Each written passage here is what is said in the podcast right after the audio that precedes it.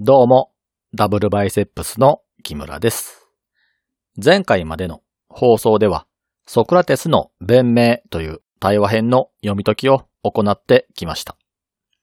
ものすごく短く内容を説明すると、ソクラテスはあちこちで討論をふっかけては相手を論破し、対話相手が無知であることを証明してきたわけですが、そんな彼に言いまかされて、プライドを傷つけられた人たちは、ソクラテスを恨むようになります。そして、その人たちが集結し、政治家のアニトスが後ろ盾になることで、ソクラテスを訴えるという行動に出ます。罪状は、青少年によからぬことを吹き込んで堕落させたというもので、でっち上げであるため、実際に被害者がいるわけではない罪で訴えられたわけですが、ソクラテスに対して良い印象を持っていなかった人たちは、ソクラテスに対する恨みを晴らそうと、そのでっち上げに乗っかる形で彼に対して死刑判決を下してしまいます。今回から取り扱うクリトンは、死刑判決を受けたソクラテスの死刑が執行される日の出来事を綴ったものです。前回の放送を聞かれた方は、死刑判決が下された直後に刑が執行されたと思われた方もいらっしゃるかもしれませんが、実際には一月ほどの猶予があったようです。この猶予というのは、何らかの宗教的な儀式が絡んでいたからという話もあります。古代ギリシャでは現代に比べて神々が身近な存在でした。宗教的な儀式も頻繁に行われていて、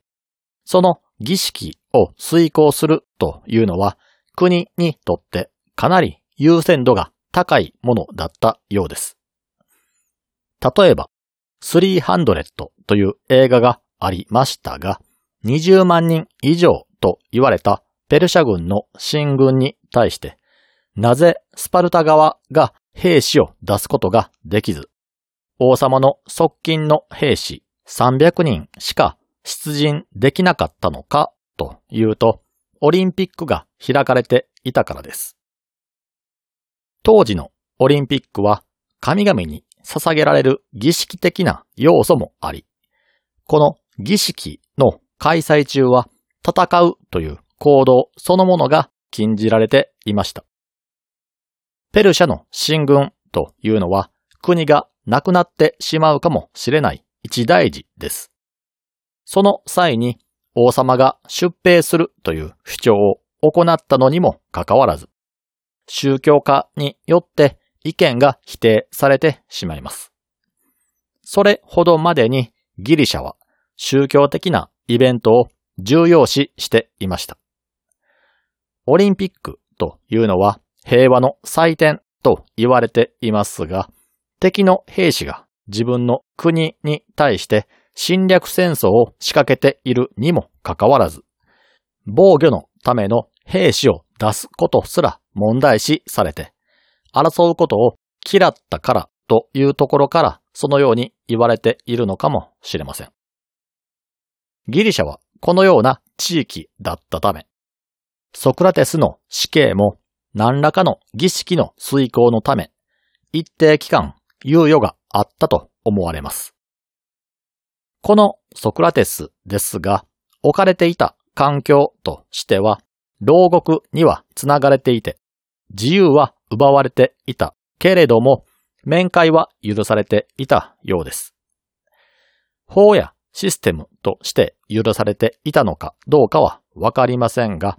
当時の獄卒は買収が可能で、お金を握らせることである程度の要求を押し通すことが可能だったようです。そのため、ソクラテスの弟子たちは最後の時を過ごすために牢獄に足しげく通って、彼と討論をしていたようです。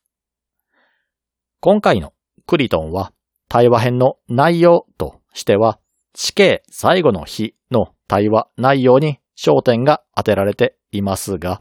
ソクラテスが牢獄に囚われてから刑が執行されるまでに行われた対話のまとめの可能性もあります。ということで、前置きが長くなりましたが、クリトンの読み解きに入っていきます。この対話編は先ほども言いましたが、ソクラテスの弁明で、ソクラテスが死刑判決を受けた約1ヶ月後の死刑執行の日に焦点が当てられています。ソクラテスと同年代の仲間、クリトンがいつものようにソクラテスの牢獄を訪れるところから始まります。クリトンが訪れた際のソクラテスの様子はというと、死刑が迫っているにもかかわらず、怯える様子もなく、ぐっすりと熟睡していました。その堂々たる寝顔にクリトンは少し驚きますが、起こすことなく、その寝顔を眺めながらしばらく待っていると、ソクラテスが目を覚まします。このタイミングでクリトンが牢獄から脱獄しようと提案します。獄卒がそばにいるこのような状況でクリトンが堂々と脱獄の話を切り出したのは、先ほども言いましたが、刑務所関係者の買収が可能だったからです。映画や海外ドラマのように、看守に隠れて壁に穴を掘ったり、変な細工をしたり、超人的な能力を持っていなかったとしても、門番にそれなりの賄賂を渡せば、脱獄が可能な状態にあったようです。また、一説によると、今回のソクラテスの裁判は言いがかりのようなものだし、その判決にしても、口喧嘩で負けてムカついたからという理由だけで死刑になっていますので、それにしては罪が重すぎると考えた人も多かったので、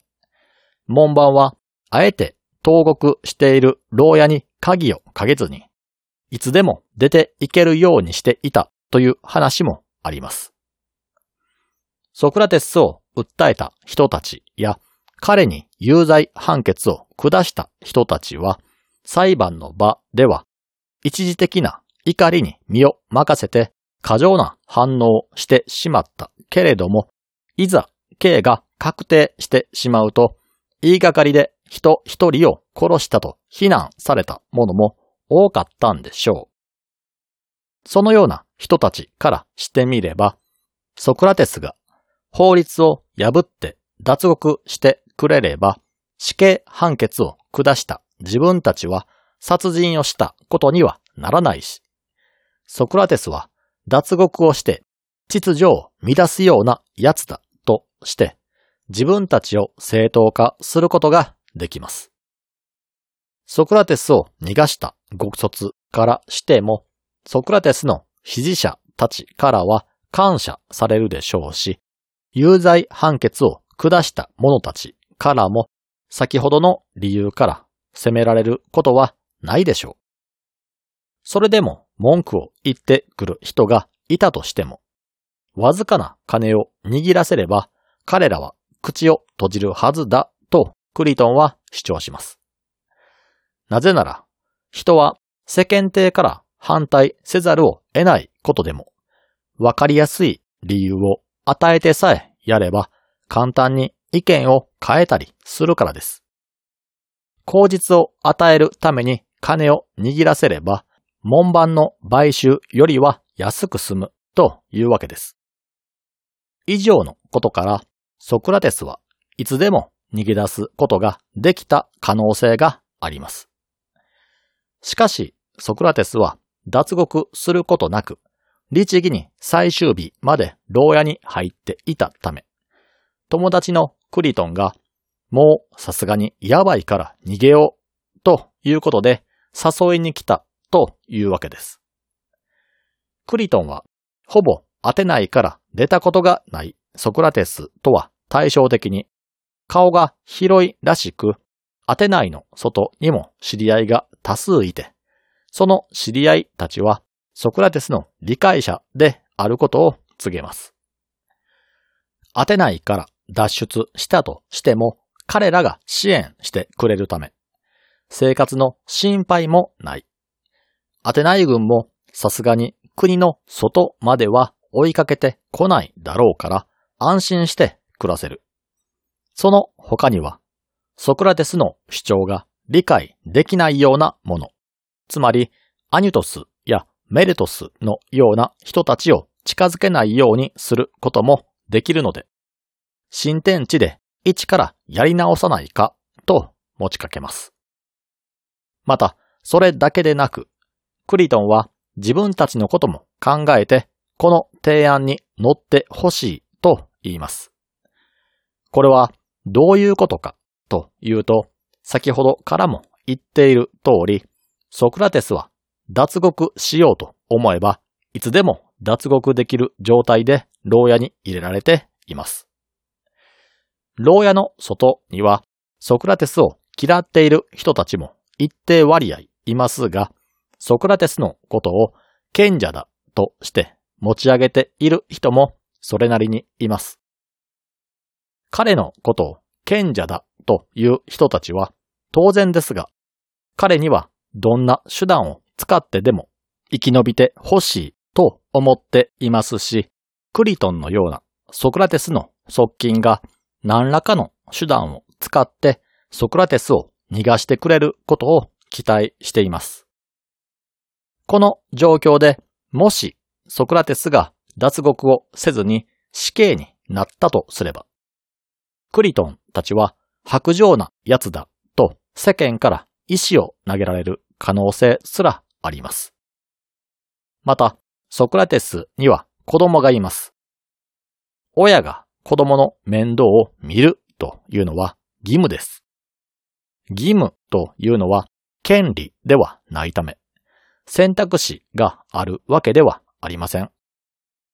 親は子供の面倒を絶対に見なければなりません。その役割を放棄するような人間は、そもそも子供を産むべきではないとクリトンは主張します。ソクラテスの弁明を扱った際にも言いましたが、ソクラテスはすでに子供を産んでいます。であるのなら、生きて子供の面倒を見るべきだと主張します。仲間の私たちが世間から非難されないように、そしてソクラテスが親の義務を放棄しないためにも、クリトンはぜひ自分たちと一緒に逃げてほしいと懇願します。この下りですが、読みようによっては、クリトンは自分たちのことを優先して考えているようにも思えてしまいます。しかし、実際にはそういう意味合いで自分たちが非難される可能性を示したわけではないんでしょう。前回取り扱ったソクラテスの弁明でもそうでしたが、ソクラテスは秩序の維持や正義、人を良い方向へと導くためであるのなら、自分の命も顧みずに行動してしまうような人です。そんな彼に、死にたくないでしょうなら一緒に逃げましょうと言ったところで、彼は絶対に言うことは聞いてくれません。それなら、身内の人間が危害に遭う可能性を示したり、子供を残して死ぬことそのものを無責任としてしまった方が、仲間や子供のためを思って逃げてくれる可能性が高いだろうと思って提案したんだと思われます。これを聞いたソクラテスは、私は今まで行動を起こす際には、安易に道を選ばずによく考えて最善と思われる道を選んできたつもりだ。そのため、今回も安易に答えを出さずに考え抜いた末に答えを出すと告げて、クリトンたちと逃げるべきか、このままとどまるべきかについて考えることにします。クリトンは先ほどソクラテスを脱獄させなければ自分たちがみんなから非難されると主張していたので、まず大衆について考えていくことにします。大衆というのは、時に数の暴力で威嚇してきたりして、個人を追い詰めることがあります。この行動には特に根拠がなく、感情に流されて起こすものが多いように思えます。例えるなら、子供に対してお化けを使って怖がらせるように、一人の人間を追い詰めて面白がるということは珍しいことではありません。これは現代に生きる私たちの社会を見渡してみてもよくわかります。子供に限らず、大人の社会でもいじめはありますし、SNS などを見てみれば、政治家や有名人の人たちは何をしても叩かれていたりします。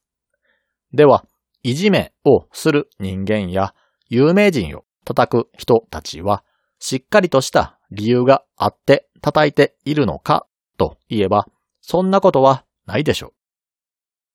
雰囲気に流されて感情的になり、強い言葉で威嚇して憂さ晴らしをしていることが多いです。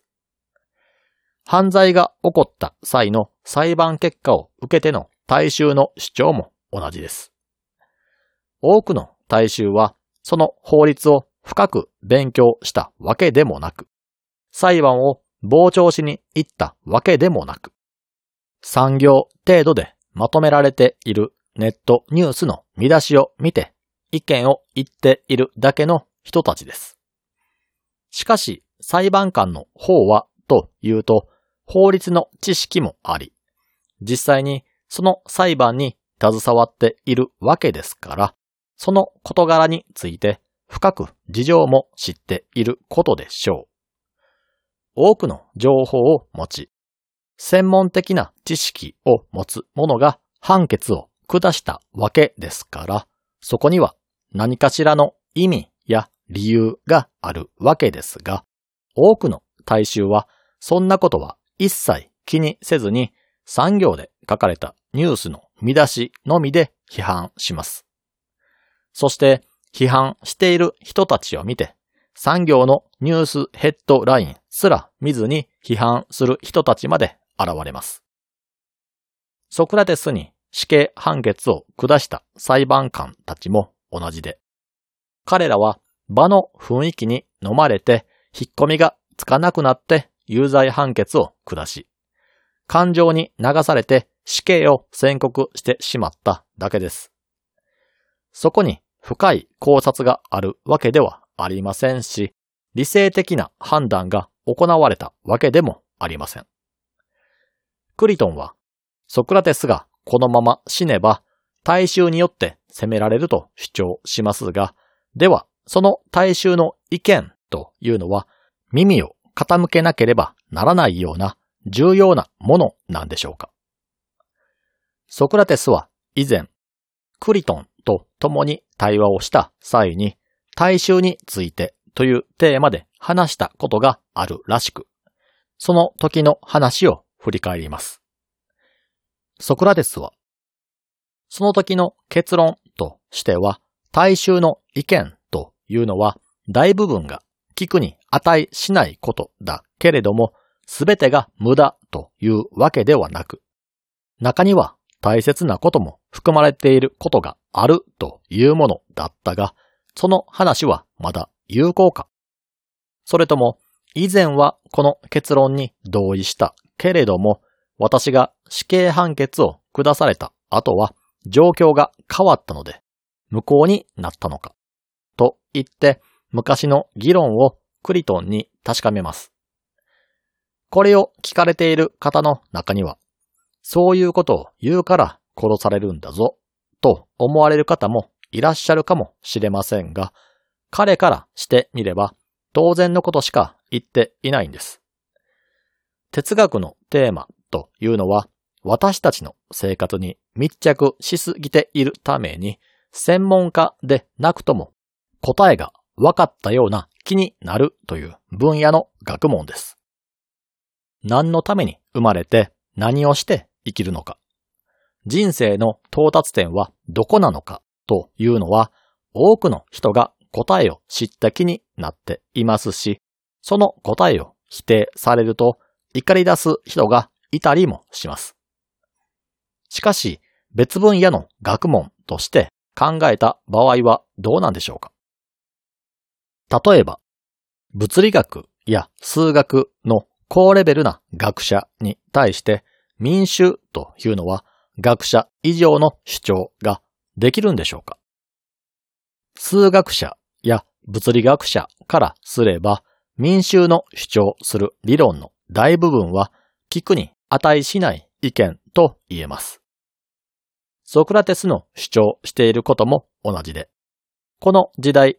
哲学の分野でソクラテス以上に物事を疑い、真実を求めて考え抜いた哲学者はいないと思われます。そんな哲学者の彼からすれば、日々生きる目的や人生の到達点について考えたこともない人間の主張というのは、大半が聞くに値しないことだと思っていてもおかしな話ではありません。話を戻すと、クリトンは大衆の意見の大部分は聞くに値しないと答えます。なぜあえてこのようなことを聞いたのかというと、もしクリトンの意見が変わっていたとするのならば、それはダブルスタンダードということになり、ポジショントークに過ぎません。彼がいる立場によって基準が変わってしまうのであれば、